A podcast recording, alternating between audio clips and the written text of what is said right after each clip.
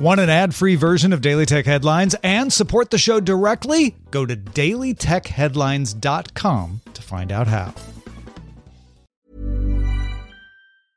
Life is full of awesome what ifs, and some not so much, like unexpected medical costs. That's why United Healthcare provides Health Protector Guard fixed indemnity insurance plans to supplement your primary plan and help manage out of pocket costs. Learn more at uh1.com.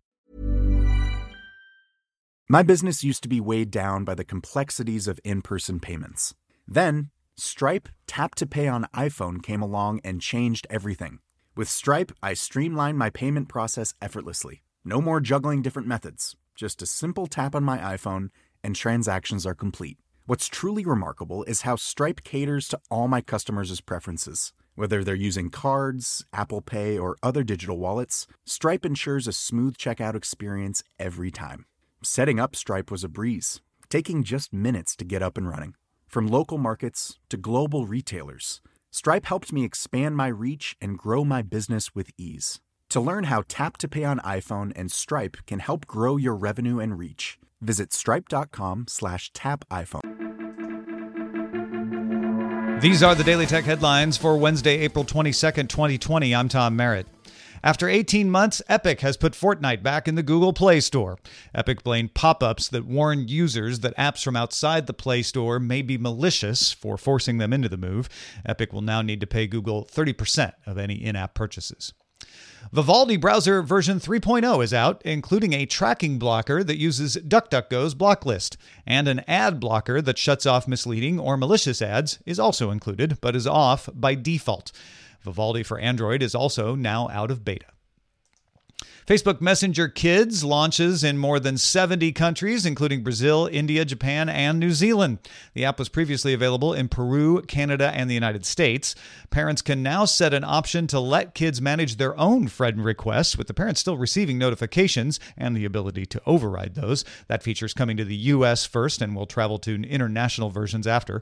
Parents can also soon approve an adult, like a coach or a teacher, to manage a group that their child is a part of. Google confirmed to The Verge that it is gradually rolling out voice detection sensitivity to Google Assistant devices. Mishaal Rahman, editor in chief of XDA Developers, discovered the feature while looking at the Google Home app code. The sensitive setting in Home is a slider that lets you increase or reduce sensitivity to the wake word.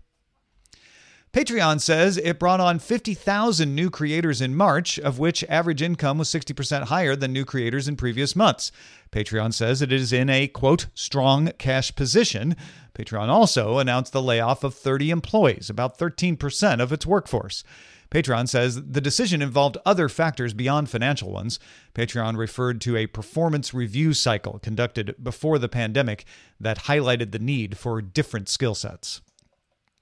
Facebook announced it has bought a 9.99% stake in India's Reliance Jio platforms for $5.7 billion. Jio is a subsidiary of Reliance Industries, India's most valued firm and its largest telco.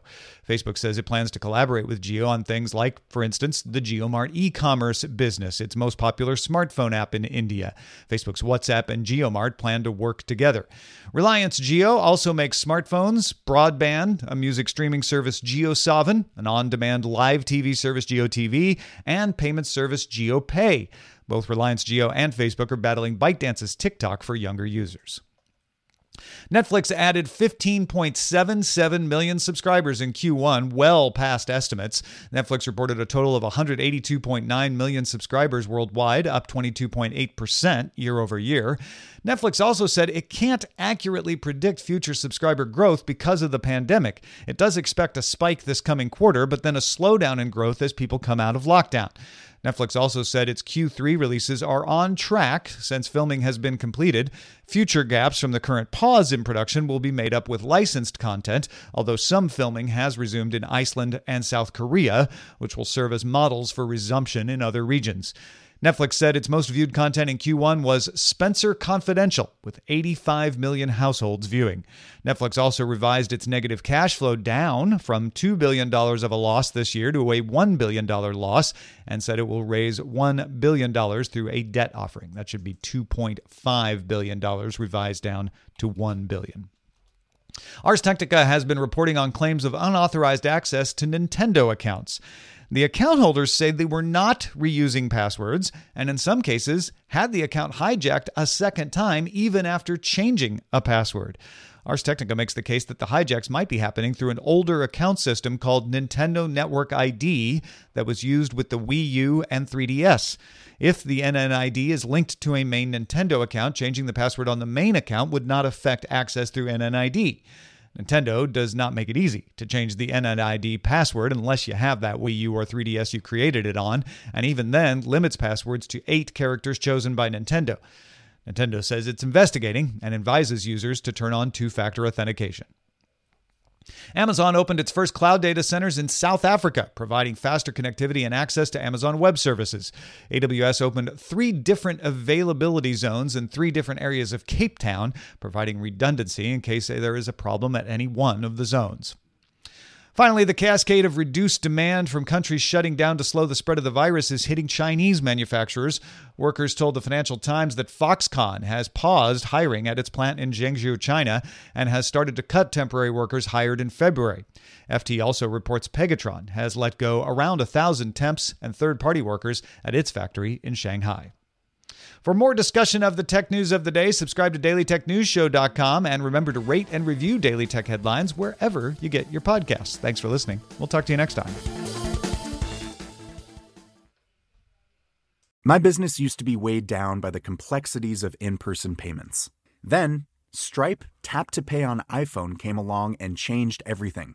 With Stripe, I streamlined my payment process effortlessly. No more juggling different methods, just a simple tap on my iPhone and transactions are complete. What's truly remarkable is how Stripe caters to all my customers' preferences. Whether they're using cards, Apple Pay, or other digital wallets, Stripe ensures a smooth checkout experience every time. Setting up Stripe was a breeze, taking just minutes to get up and running. From local markets to global retailers, Stripe helped me expand my reach and grow my business with ease. To learn how Tap to Pay on iPhone and Stripe can help grow your revenue and reach, visit stripe.com slash tap iPhone.